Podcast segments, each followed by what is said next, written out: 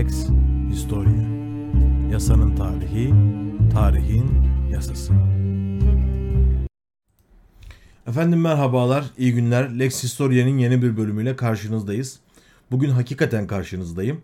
E, Çünkü videolu olarak devam etme kararı aldım. Sevgili dostlarımızın, dinleyicilerimizin tavsiyeleri üzerine. Umarım bu şekilde de beğenirsiniz. Evvela programa başlamadan önce birkaç hususta özür dileyerek başlayayım. O da şu, bugün çok İtalyanca falan bazı tabirler kullanacağım. Bunları telaffuz edemezsem evvela özür diliyorum. Bundan sonra da bu video işine henüz alışamamış olabilirim. Dolayısıyla bundan dolayı da sizlerden özür dileyerek başlayayım. Efendim malumunuz son günlerde bir gündemimiz var. Herkes aynı şeyleri konuşuyor. TT'lerde, Twitter'da hep aynı şey var. O da mafya ve devlet ilişkileri. Mafya ve devlet ilişkileri deyince de bizim yani argo tabirle söyleyeyim bitimiz kanlanıyor. Çünkü tam bizlik konular. Hem hukuk hem tarih var işin içerisinde. Ve real politikten biraz sizi uzaklaştırmak, güncele biraz da geçmişin nazarıyla bakabilmek adına sizleri 1800'lerin başına İtalya'ya götüreceğim. Neden İtalya'ya götüreceğim? Çünkü İtalya dünyada mafyalığın icat edildiği yer diyelim. Ee, Böyle bir tabir çok doğru olmasa da. Ve dünyaya bunun ihracatını yapmış bir yer. E, Dolayısıyla İtalyan ceza kanununda bile mafya tabiri yer alıyor. Bilmiyorum e, aksi yönde bir bilginiz var mı ama benim araştırmalarımda başka hiçbir devletin kanununda mafya tabirinin geçmediğini gördüm. Mesela bizim kanunumuzda organize suç olarak e, ifade edilir. Suç işlemek amacıyla e, bir araya gelme olarak ifade edilir. Ama İtalyan ceza kanununda hem organize suçları tanımlıyor, onun hemen peşine de mafya tipi birlik olarak tanımlıyor. Hatta daha ileri gitmiş, Camorra adı verilen özel bir mafya grubunun adı bile kanunda yer alıyor. Hatta diyor ki yerel ünvanları ne olursa olsun mafya tipi yasa dışı bir ilişkiye karşılık gelen her tür şeyi cezalandıracağım ve organize suçtan daha ağır bir ceza veriyor. Çünkü e, İtalya mafyadan çok çekmiş bir devlet. E, mafya kelimesinin de bir İtalyanca cümlenin kısaltılmışı olduğuna dair bir söylenti var. Bu söylentilere ben biraz soğuk bakarım e, şahsen. Onun da sebebi şu. Yani hep böyle yöre isimlerine, yer isimlerine de böyle yakıştırmalar yapılır. İşte e, Fadime Fadime demişti Trabzon olmuş e, misali. E, mafyada da öyle bir şey var. Mortale Francia Italianella yani e, Fransa'ya ölüm İtalya'nın feryadıdır, isteğidir anlamında bir cümlenin kısaltılmışı olduğunu söylüyorlar. Ben pek inanamadım ama siz inandıysanız bilemem. Bir başka daha etimolojik köken var ki o bence bize yeni bir kapıyı aralayacak bir köken. O da Arapçadaki meva kelimesi. Meva muhafaza, koruma, çardak gibi anlamları, barınak gibi anlamları var. Ee, ve aslında mafyalığın nasıl işlediğini düşündüğünüz zaman bir yere geliyor adam. Ben seni koruyacağım diyor ve ondan haraç alıyor. Dolayısıyla çok benzer yanları var. Dahası İtalya'da Sicilya'ya mahsus bir Arapçanın lehçesi var. Sicilya Arapçası. Bugün Malta'daki lisana da tesir olmuş bir dil bu. Neden var diyeceksiniz. Evet şaşırtıcı. Çünkü İtalya'da uzun bir müddet Arap hakimiyeti var. Sicilya'da daha doğrusu. O hakimiyette şu haritada gördüğünüz hakimiyet. Sicilya'da Tevaif-i Müluk'un devamı olarak Hasan el-Kelbi tarafından İslam tarihini okuyanlar bilecektir. Kelp kabilesinden biri bu. 948'de kurulan bir devlet var. Bu devlet de 1044'e kadar muammer olmuş, ömür sürmüş eski tabirle ve Norman işgaliyle de son bulmuş. Arapların tabiriyle Sıkkiliye'deki bu emaret çok büyük tesirler bırakmış elbette. Ee, bir tez var, buna ben de katılıyorum bir ölçüde. Araplarda o dönemde ahdas ve ayyar denen zümreler var. Bunlar e, bizdeki eşkıya, Köroğlu misali. Hatta Ayyar Hamza da vardır ya bizim e, metinlerimiz arasında. Öyle tipler, apaş tipler. işte zenginden alıyor, fakire veriyor, garibin hakkını savunuyor. Ama bitirim aynı zamanda. E, adam yaralıyor, dağa kaldırıyor, şunu bunu yapıyor falan böyle tipler. Ve bu gençler arasında özellikle de böyle toplumun alt kesimleri arasında yaygın bir moda o dönemde. Ve toplumsal muhalefetin de elbette bir parçası. Dolayısıyla bunun İtalya'da bir tesir bırakmış olması, bilhassa Sicilya'da bir tesir bırakmış olmasına şaşmamak lazım diye düşünüyorum. Biz tabi Sicilya'ya dönelim. Müslüm Gürses'in bir şarkısı vardı değil mi? Yakarsa dünyayı garipler yakar diye. Hakikaten de Sicilya gariban bir yer. Yani bunlar e, tarih boyunca hiçbir zaman kendi devletleri olmamış. Hep başkaları tarafından yönetilmiş insanlar. Dolayısıyla merkezi devleti hiçbir zaman benimseyememişler. Sahiplenememişler. E bir de yetmemiş feodalitenin çok ağır olduğu bir yer. Roma'dan kalma latifundiumlar var. Latifundium e, sistemi var. O da şu self emeğine, köle emeğine dayanan bir sistem. Ve Sicilya'nın çoğu topraksız köle haline getirilmiş köylülerden oluşuyor. Bu köylülerin bu zor hayatı atlatmalarının, e, bu zor hayattan kurtulmalarının tek bir yolu var. O da kabadayılık yapmak, bitirimlik yapmak. Biraz böyle kendilerini gösteriyorlar. Hemen bir eşkıya reisi o civarda onu görüyor. Vay işte bu delikanlı hızlı delikanlı gel benim yanıma diyor. Onu sahipleniyor. Dolayısıyla e, böyle bir sistem artık oturmuş. Ve bir toplumsal muhalefetin de bir parçası aslında bu sistem. O da neyin muhalefeti? Ee, şimdi armasını gördüğünüz Sicilya Tain krallığına bir muhalefet var. Sicilya Tain Bourbon yani Fransız kökenli bir hanedan ve bu hanedan İtalya'yı yönetiyor. Buna karşı da bir e, Sicilya'da Sicilya'da değil yani bütün İtalya'da Risorgimento denen İtalya'nın birleşmesi, İtalyaların birleşmesi süreci var. Massimo Diaglio'nun dediğine göre işte biz İtalya'yı kurduk sıra İtalyanları bulmakta dediği o süreç. Dolayısıyla o orada bir milli uyanış hareketinin de bir parçası aslında Sicilya. Ee, ve Sicilya'daki bu feodal yapıda bir bazı özellikler var mafyayı doğuracak tarzda. dediğimiz şey birincisi o eşkıyalık kültürü asırlardır taşına gelmiş. Bir. İki bu eşkıyaları kullanan Gabelotti denen bir zümre var. Bu Gabelottiler bizdeki mültezime, Osmanlı'daki mültezime denk geliyor. Bunlar şehirlerde yaşamayı tercih eden feodal beylere belli bir para ödüyorlar. Oradaki e, tarım arazilerini kiralıyorlar. Kiraladığı için o kirayı da çıkartacak. Hem köylüye baskın yapıyor hem de şehirdeki feodal beye baskın yapıyor. Bizdeki ağalar gibi tipler bunlar. Ve bu ağalar mallarını koruyabilmek için şimdi mallarının en büyük tehdidi eşkıyalar. Ama enteresan bir şekilde yine eşkıyalardan faydalanıyorlar. Yani benim malımı çalma da git falan canım malını çal gibi bir e, faydalanma yöntemleri var. Burada toplumda Guardiani Campieri gibi korucu bir ekip var. Bir yanda özel polis teşkilatına mensup kişiler var ve eşkıyalar var dediğimiz gibi. Köylüler de o ezginliği atmak için bunlara dahil oluyorlar. Bourbon hanedanı bir hata yapıyor. Bu e, Risorgimento sürecini, İtalya'nın birleşme sürecini gördükleri için İtalyan devrimcilerine karşı bu eşkıyaları kullanabilir miyiz acaba diye bir düşünce içerisinde bunlara silahlanma serbestisi veriyor ve yollarını açıyor. Fakat bunlar o bölgedeki yerel zenginlerin çıkarlarını korumak adına kontrosu kuadre denen bir yapıya dahil oluyorlar. Hem zenginler bükemedikleri eli öpmüş oluyor hem de bunlar daha geniş bir alanda iş yapmaya başlıyorlar.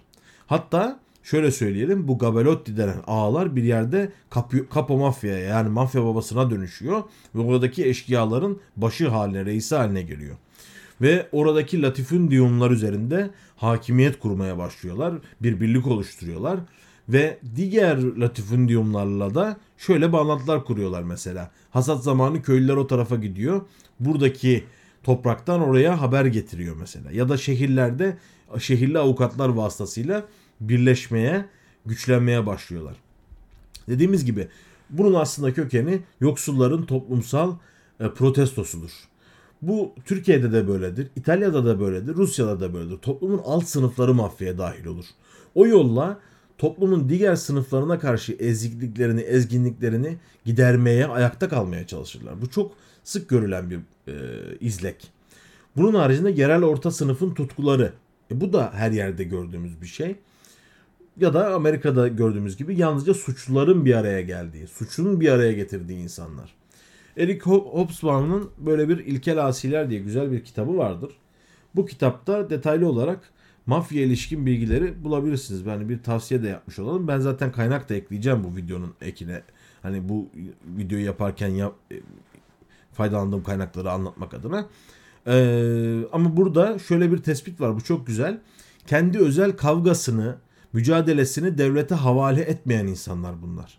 Mertlik, sertlik ve cesaretle nam nişan edinen insanlar. Dolayısıyla omerta denilen o devlete karşı suskunluk işini de anlayabiliyoruz. Orada devlete karşı bir ne var? Politik bir aslında duruş var. Dolayısıyla e, geçenlerde Twitter'da bir arkadaşın yazdığı gibi e, sosyalist hareket, sol hareket hiçbir zaman mafya ile ilişkili değildir dense de aslında kökeninde sol bir eğilim olan bir hareket.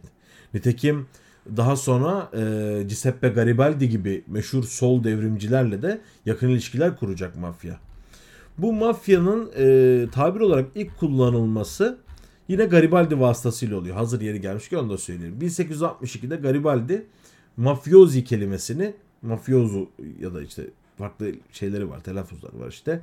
E, o ilk kullanıyor.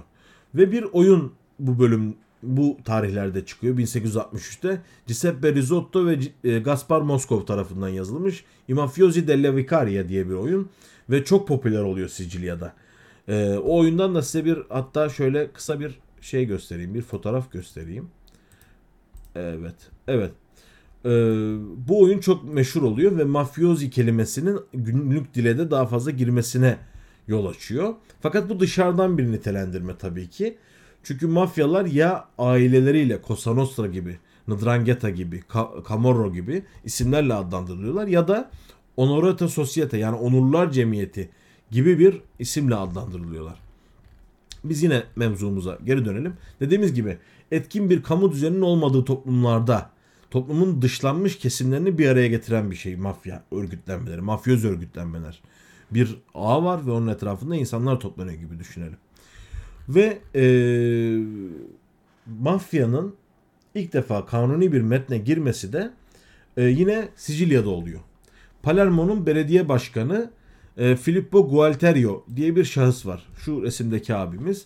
Bu abimiz diyor ki biz ister kabul edelim ister kabul etmeyelim. Sicilya'da bir hırsızlar tarikatı var. Bunların gizli işaretleşmeleri var. Adeta bu bir mezhep. Hatta mezhep olarak nitelendiriliyor. Enteresan. Çünkü e, üyeleri e, kamu kuruluşlarından korkmuyorlar.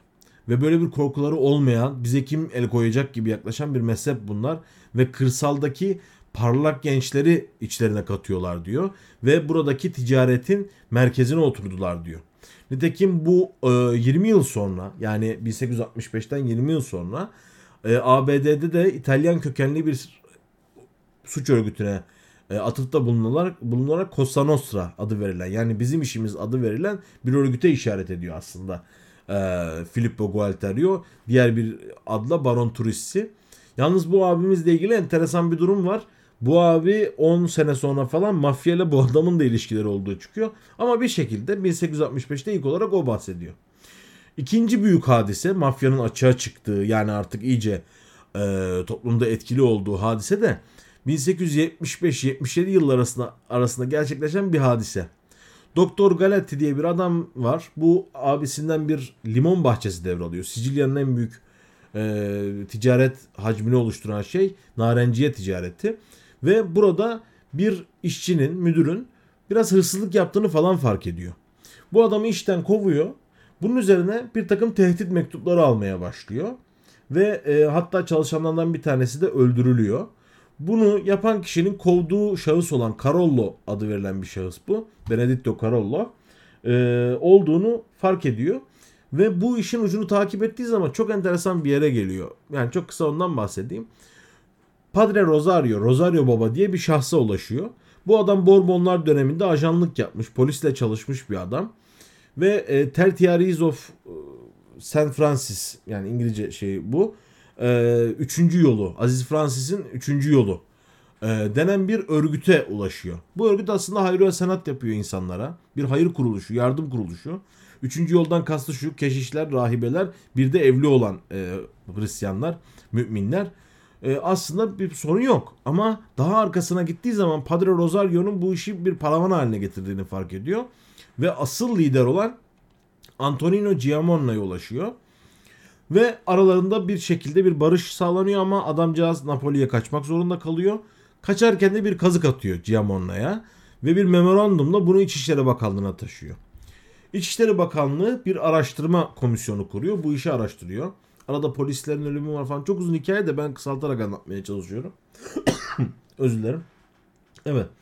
Giamon'la diyor ki benden çalmalarına müsaade etmediğim için suçlu muyum? Bu bütün mafyanın ortak böyle bir şeyidir. Adamın böyle bir yaklaşım var. Uditore adı verilen bölgedeki mafya yapılanması bunlar. Ve polis şefinin o dönemde tuttuğu raporlar çok enteresan. Diyor ki bunların bir kabul töreni var. Ee, bir Hristiyan ikonunun üzerine kan damlatılıyor. Adam elini kesiyor falan böyle kan kardeşliği gibi. Kanı damlatıyor. Daha sonra da o ikonu yakıyorlar. Yani dini bir şeyi yakıyorlar. Bu da çok enteresan. Hatta o Carollo'nun e, sözlerinden biri Judas hakkı için diyor. Judas kim? Yahuda İskariot, Hazreti İsa'ya ihanet eden kişi. Yani böyle adeta Hristiyanlığa da karşı bir şey var. Yani Hristiyanlığın terimlerini kullanıyorlar. Mesela e, kişiyi mafyaya sokan ki, şahıs onun yani mafya babası diyelim artık e, bugün kullanılan tabirle compadre olarak adlandırılıyor. O ne demek? Godfather, vaftiz babası. Yani burada aslında masonik yapılanmaya çok benzer bir şey var. Ee, birazdan o şeye de daha detaylı girelim de. Ee, şöyle bir mesela kabul töreni var. O tarihlerde kayda geçirilmiş. Bakın nasıl. Tanrı'nın kanı üzerine. Bu bir lanetleme cümlesi aslında. Aynı zamanda bir yemin yani. Tanrı'nın kanı üzerine. Hadi Hazreti İsa'nın kanı üzerine diyor. Dişim ağrıyor. Çok enteresan. Ondan sonra karşıdaki şahıs diyor ki benim de dişim ağrıyor. Ne zaman ağrımaya başladı? Meryem anamıza meleğin geldiği günden beri dişim ağrıyor. Peki sen neredesin? Paso de Rigiano bulunduğu bölgeyi söylüyor. Orada kim vardı? İyi insanlar. Kimlerdi onlar? Antonio Giamonna, biri numara. Alfonso Spatola, iki numara. Peki bunlar nasıl bir harekette bulundular? Kura çektiler. Alfonso Spatola kazandı. Bir Aziz'i aldı. Elimi çizdiler. Kanımla Aziz'i boyadılar. Parmaklarımın arasına koyup onu yaktılar. Külünü havaya savurdular. Karşı taraftaki adam soruyor. Peki kime tapmanı söylediler? Güneşe ve aya. Peki Tanrın kimdir? Hava. Hangi krallığa aitsin? İşaret parmağı. Bakın çok tuhaf geliyor değil mi bu şeyler? Diyalog. Ama işte bu şifreli.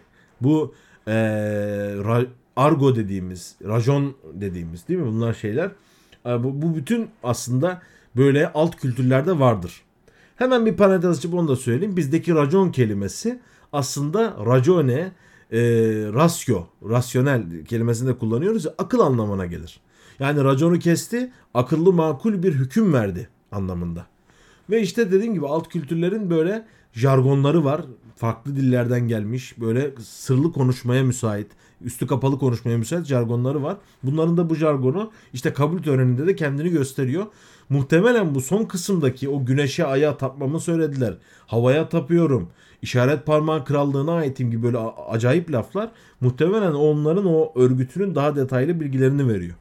Hatta bu işin sonunda da şöyle bir diyalog geçiyor. Seni bu kağıt gibi yakıyorum. Ee, sana bir aziz olarak tapıyorum. Bu kağıt yandığı için, yandığı gibi ihanet edersen senin de yanman gerekir. Böyle bir söz. Acayip. Çünkü İtalya'da masonluğun çok büyük bir tesiri var. Orada Giuseppe Mazzini gibi, e, Giuseppe Garibaldi gibi. Hadi bir parantez daha açayım. Bizde Türk argosunda da Garibaldi fukaralık anlamında da kullanılır. E, neyse bu şey yapmayayım sağa sola götürmeyeyim. Bu iki Giuseppe bunlar aslında mason localarına mensup. Karbonari Cemiyeti e, masonik bir yapılanma. Ona mensup kişiler. Karbonari Cemiyeti çok ön- önemli İtalya'nın birleşmesinde. Hatta e, şöyle de bir şey var. Türkiye'deki Jön Türkler hareketine de çok tesir olmuştur. Yani öyle bir yapılanma ki gizli bir merasimle kabul ediyor. Masonik gizli yönleri var ama dünya siyasetine de dönük bir tarafları var. Dolayısıyla bizimkileri de etkilemiştir. Hatta La, La Giovane Italia yani İtalya'nın civanları, İtalya'nın gençleri diye bir e, örgüt kuruyorlar işte bunlar İtalya'nın birleşme sürecinde. Aynısı işte bizim genç Türkler. Dünyanın da hani biz sadece bizde var zannederiz. Pek çok yerde böyle genç filancalar şeklinde e, mesela Mladi Müslümani değil mi? Bostan Hersek'te genç Müslümanlar diye çevrilmesi lazım. Hani böyle örgütler her zaman olmuştur o gençlik hareketine işaret eden. Bu arada arkadaki resim de Giuseppe Morello. 1900'lerde yaşamış bir mafya babası. Yani biz ona Çolak Giuseppe diyelim. Daha güzel olur. Evet. Şimdi bunlar sol hareketin dediğim gibi yani başta çok içindeler. Yakınlar ona. Devrimci harekete çok yakınlar. Ama 1876'da sol parti o dönemin yani sol partisi, ilerici partisi diyelim ya da işte iktidara geçince mafya ile halk ayaklanmaları arasındaki bağlar bozuluyor. Ve mafyada siyasete dahil olmanın karlı bir iş olduğunu fark ediyor. 1890'lara geldiğimizde bu alt sınıfa ait garipler hareketi bayağı mecliste adamları olan e, yönetim çıkarlarına doğrudan dahil olan bir yapıya doğru dönüşüyorlar. İşte bu da aslında mafyanın en karakteristik yönlerinden bir tanesini o tarihlerde oluştuğunu gösteriyor. 1893'te Fasce Siciliane diye bir hareket başlıyor. Ha bu bak çok güzel bir görüntü. Ndrangheta e, adı verilen mafya örgütüne girişte okunulan bir metin bu. E, arkada gördünüz. Bunu da herkes size göstermez. Başımıza hiç almayalım. Hadi geçelim. Bu arkadaş da Giuseppe Garibaldi. Az evvel dediğim gibi e, İtalya'nın kuruluşuna tesiri bulunan bir şahıs. Evet. Buna birazdan geleceğim. Fasce Siciliani dediğimiz mesele bu. Sicilya'da bir e, birlik kuruluyor. Fasci birlik demek. Demet anlamında bir kelime. E, Fasce Siciliani sol bir hareket ve Sicilya merkezli bir devrim başlatma e, hareketi içerisinde. Bu harekete biri destek veriyor. Çok enteresan bir şahıs. Ha bu arada Fasci deyince faşistin de resmi geldi. Evet. Bu abimiz. Vito Cassioferro. Ee, bu arkadaş Sicilya mafyasının önemli bir üyesi. Cosa Nostra adı verilen en büyük mafyanın da o dönemde başı. O dönemde babaların babası olarak yani ya da patronların patronu olarak adlandırılıyor. Bu arkadaş e, Fasce Siciliani o sol devrime de destek vermiş. Orada silahlı mücadelelere de girmiş. 1923'te bu şahıs e, bir takibata uğruyor. Hatta arada Amerika'ya da kaçıyor. Ve faşizmin yükseldiği yıllar o yıllar 1930'lar. 30'lara geldiğimizde şimdi geriye gelebiliriz. Fasçı denilen şey işte budur. Bu birlik. Bu da Amerikan parlamentosundan alınmış bir resim. Ee, orada bir demet görüyorsunuz. Ucunda da bir balta var.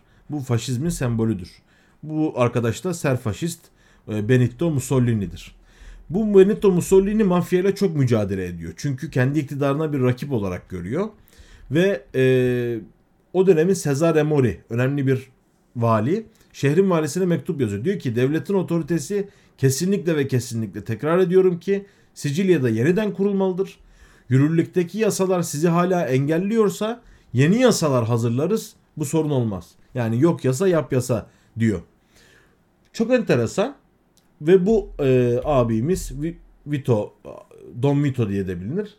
E, Cassioferro. Çok önemli cinayetleri var. Mesela e, Joe Petrosino bu aynı zamanda hem polis müdürü hem mafyadır. Onu öldürüyor falan. Böyle aktif bir adam. Bu şeyin faşist hareketin hışmına uğruyor. Ve yakalanıyor, hapse atılıyor. Corleone e, şehrinde. Şimdi bu Vito, Corleone bu isimleri size aşinalık geldi değil mi? O da nedir? Mario Puzo'nun Godfather romanında bu abimizden esinlenilmiştir. Ee, çok bu çok açık yani. Don Vito Corleone yani şu Corleone İtalya'da bir bölgenin adı ve Vito'nun da hem ilk defa yakalandı sonra da sürgün edildi, hapse atıldığı yer. Ve aslında Godfather'da bahsedilen aile Cosa Nostra adı verilen o en büyük İtalyan çetesi. Mario Puzo'nun meşhur romanı da burada görüyorsunuz. Burada Mario Puzo abimizin kendisidir. Evet, Vito'nun resmine devam edelim. Şimdi bunlarda onur mefhumu çok önemli bir mefhum. Yani aslında bütün bu tarz kabadayı teşkilatlarında, mafyatik e, örgütlerde onur mefhumu çok önemli. Onur, şeref, haysiyet. Hatta öyle ki mesela 1800 1980'de yani daha yakın bir tarihte Kalabriyalı yine İtalya'da bir yer mafya babası Antonio Labate 5 çocuklu evli kızını kocasını aldatıyor diye ailemizin namusuna leke sürdü diye öldürmüş. Dolayısıyla bu onurun yani bizim günlük hayatta kullandığımız anlamda bir onur olmadığını takdir edersiniz. Burada omerta denen bir kural var. Yine gündeme dönecek olursanız masada da bir omerta şeyi vardı hatırlıyorsunuz değil mi? Omerta nedir? Homo humilitas yani alçak gönüllü, tevazu sahibi insan demek. Bu da ne demek? Kurallara, racona bağlı olan adam e, anlamına geliyor. Ve bunlar bu mafya örgütlenmesindeki insanlar mafya örgütlenmesi, o örgütlenmeyi Mama Santissima, kutsal annemiz olarak ifade ediyorlar. Öyle bir bağlılıkları var. Bu bağlılığın yanında çok kuvvetli bir itaat anlayışları var. Mesela Castelvetrano ailesinin bir üyesi şöyle bir diyalog aktarıyor. Elinin avucunu gösteriyor. Soruyor. Kaç tane elimde parmak var? O da diyor ki 5 tane. Hayır diyor. Tekrar bak. 5 mi? İşte peki 5. Onlara iyi bak. Ya niye bakacağım falan filan. Böyle bir uz uz uzattıkça uzatıyor adam. En sonunda diyor ki burada 4 tane var diyor. Ya nasıl olur 5 tane var deyince asla ciddi şeyler hakkında şaka yapmam. Burada 4 tane var diyor. Ondan sonra neden olduğunu bilmek istiyor musun diyor. Burada 4 tane parmak olduğunu. istiyorum diyor. Çünkü ben sana söylüyorum diyor. Anlatabiliyor muyum? Hiçbir gerçeği kabul etmiyor. Yani orada 5 parmağı da görsen baba sana dediyse 4 parmak göreceksin oğlum. Bitti. Mesele böyle. Bunların da onur yani racon meselesi şöyle kuralları var mesela. Ee, bunlar yeni gangster oldukları zaman fuhuştan gelir elde etmemeye yemin ediyorlar. Ve eğer şayet bir mafya başkasının karısıyla bir münasebette bulunursa mafyozonun karısı ölüm cezasına çarptırılacaktır hükmünü aralarında test etmişler. Bu bağlamda mafyozo kumar oynamayacak. Kadın avcısı olmayacak ve servetiyle gösteriş yapmayacak. Böyle olursa güvenilmez kabul edilir, harcanır. Mafyanın ilk kuralları bunlar, eski kuralları. Neden diyeceksiniz? Kumar oynarsa batar, bütün mal varlığını bir yere verebilir adam. Yani o bataklığa girmemesi lazım. Çok womanizer bir tipse, kadın avcısıysa başına gelmedik kalmaz zaten. E bir de servetiyle gösteriş yaparsa yerel yöneticilerin de dikkatini çekebilir. Dolayısıyla su uyur düşman uyumaz böyle saman altından işleri yürütmek lazım diye düşünüyorlar. Bu aman bu kötü görüntü. Pek şöyle göstermiyorum. Bu da meşhur mafya babalarından Joe Banana. Şimdi mafya efsanesi böylece 1800'lerin sonlarına doğru iyice doğmuş. İtalyan siyasetine girmiş. Önemli bir şey oluyor. Hatta e, şöyle söyleyeyim. Faşist dönemde mafya ile faşistler arasında çatışmalar oluyor. Mücadeleler oluyor. Faşist dönem bitince de bu sefer sosyalistlerle mafyalar arasında çatışma oluyor. Çünkü sosyalistler artık o toplumsal muhalefeti arkalarına almışlar. Mafyalar biraz daha lümpen kalmış. O isyan hareketini devam ettirememişler. Ve büyük, büyük siyasette burjuva ortamında bir e, kuvvet kazanmışlar. Böyle olunca onların arasında da çatışmalar çıkıyor. Hatta 1947 1 Mayıs'ında Şaki Giuliano diye bir yani Şaki isyan eden, şekva eden anlamında Giuliano diye birini devlet kullanıyor. 1 Mayıs hareketine ateş açtırıyor. Bundan sonra zaten devletle ilişkiler başlıyor. Yani mafya normalde devlete karşıyken devlete sırtını dayayıp iş yapmaya, politikacılarla iş yapmaya başlıyor. Ve mafyanın ayyuka çıktığı 1870'li yıllardan 20 sene sonra Amerika'ya gittiğini görüyoruz. Az evvel Vito'nun da öyle yaptığını görmüştük. Don Vito'nun. Ee, Amerika'da 1890'da David Hennessy adlı polis şefi öldürülüyor.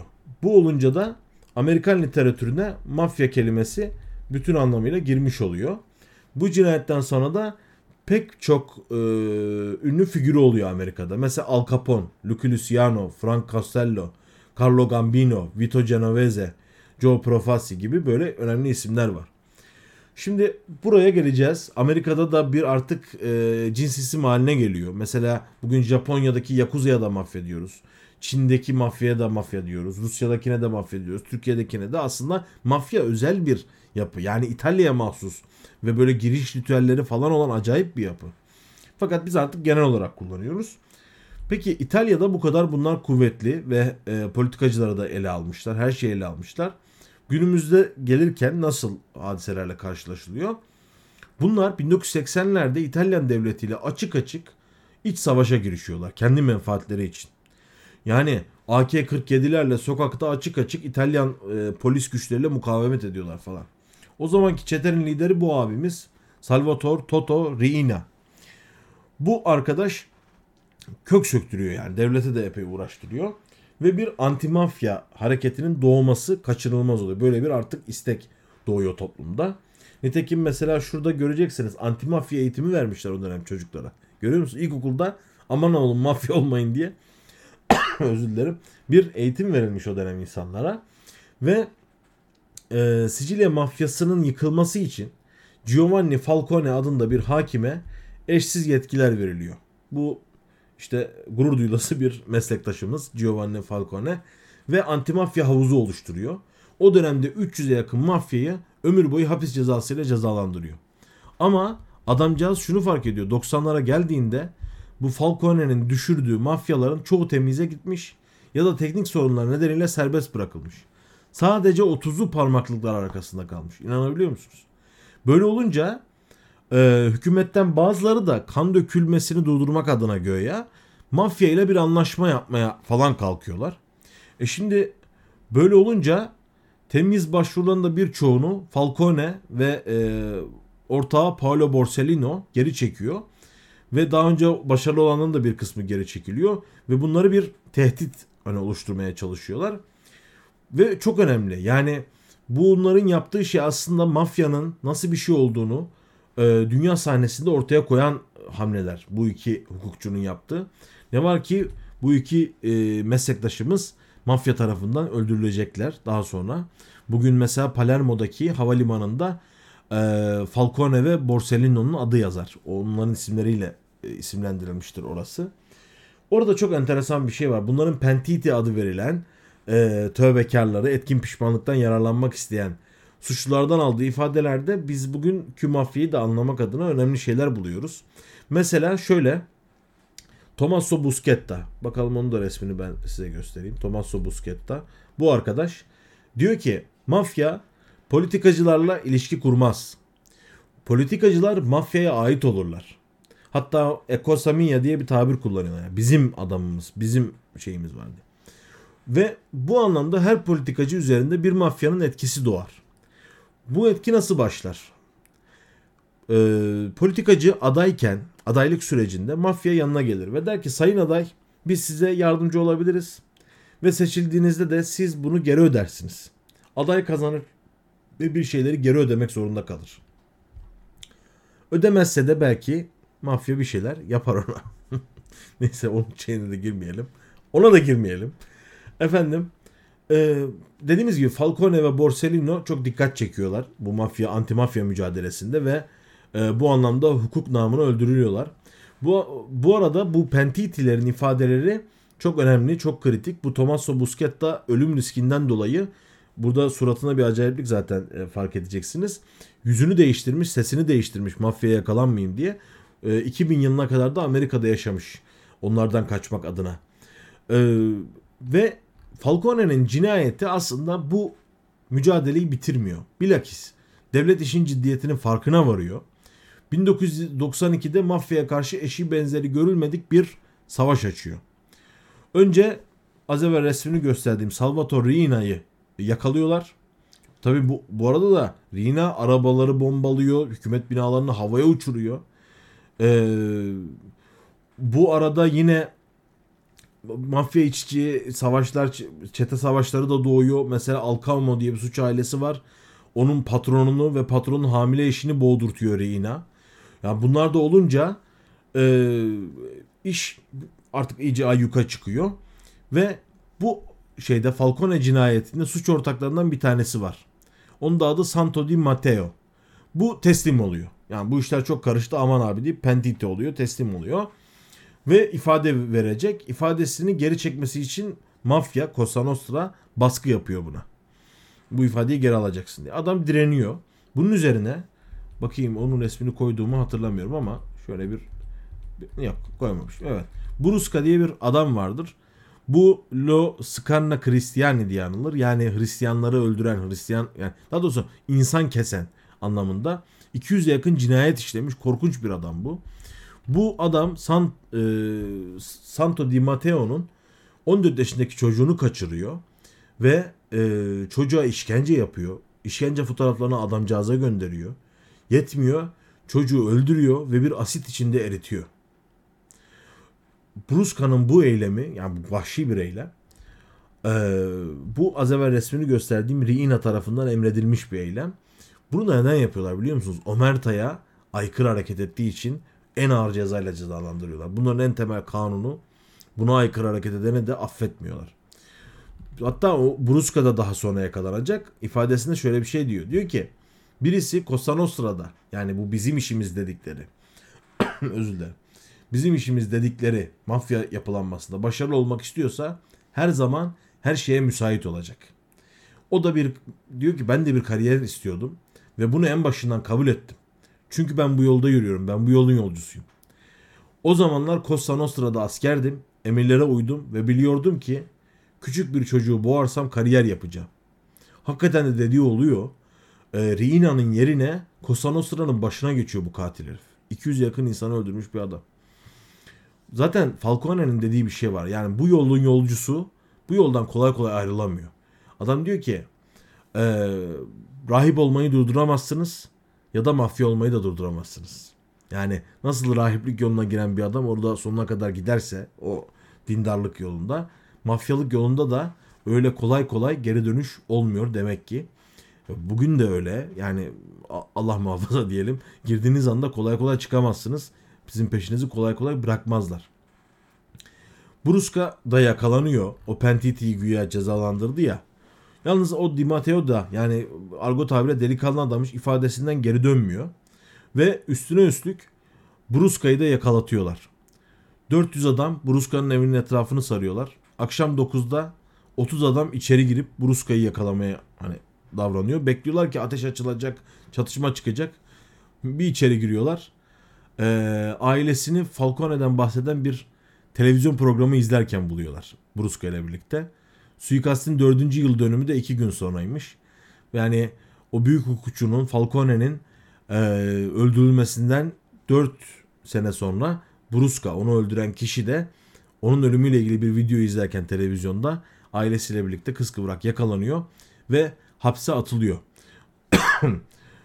Efendim ve şu anda hala Bruska içeride.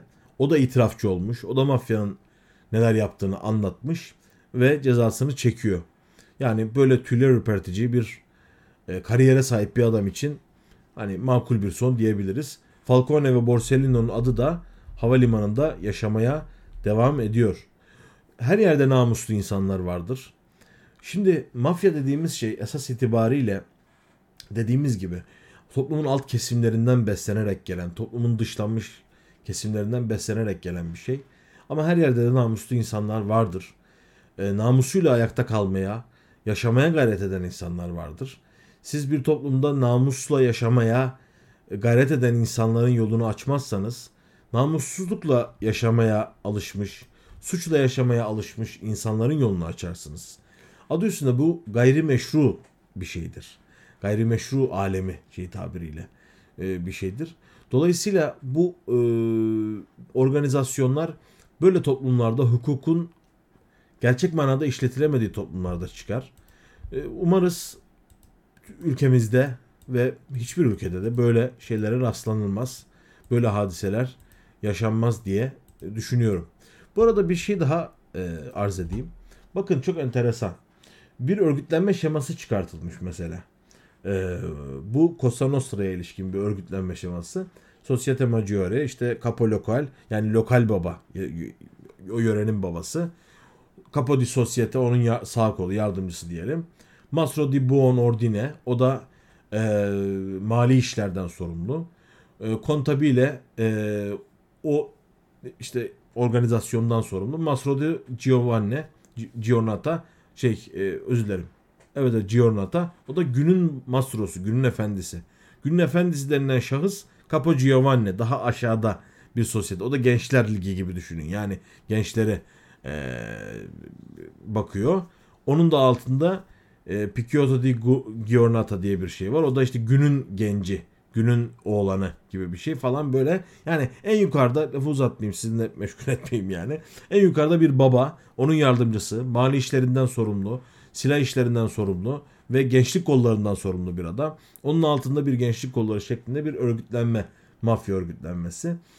Ee, kabadayılıktan farklı bir şey. Külhan Beyliğinden farklı bir şey. Ee, neden farklı derseniz sırtını devlete dayayan, hükümetlere dayayan, e, ekonomik çıkar gruplarına dayayan bir şey mafya. Ve dolayısıyla bu nedenle dünyada çok tutulmuş popüler bir şey. Bugün Amerika'da da hala devam eden siyahiler arasında, Ruslar arasında, İspanyol göçmenler arasında devam eden özellikle uyuşturucu ticaretine vesairede bulaşan pek çok mafya organizasyonu var.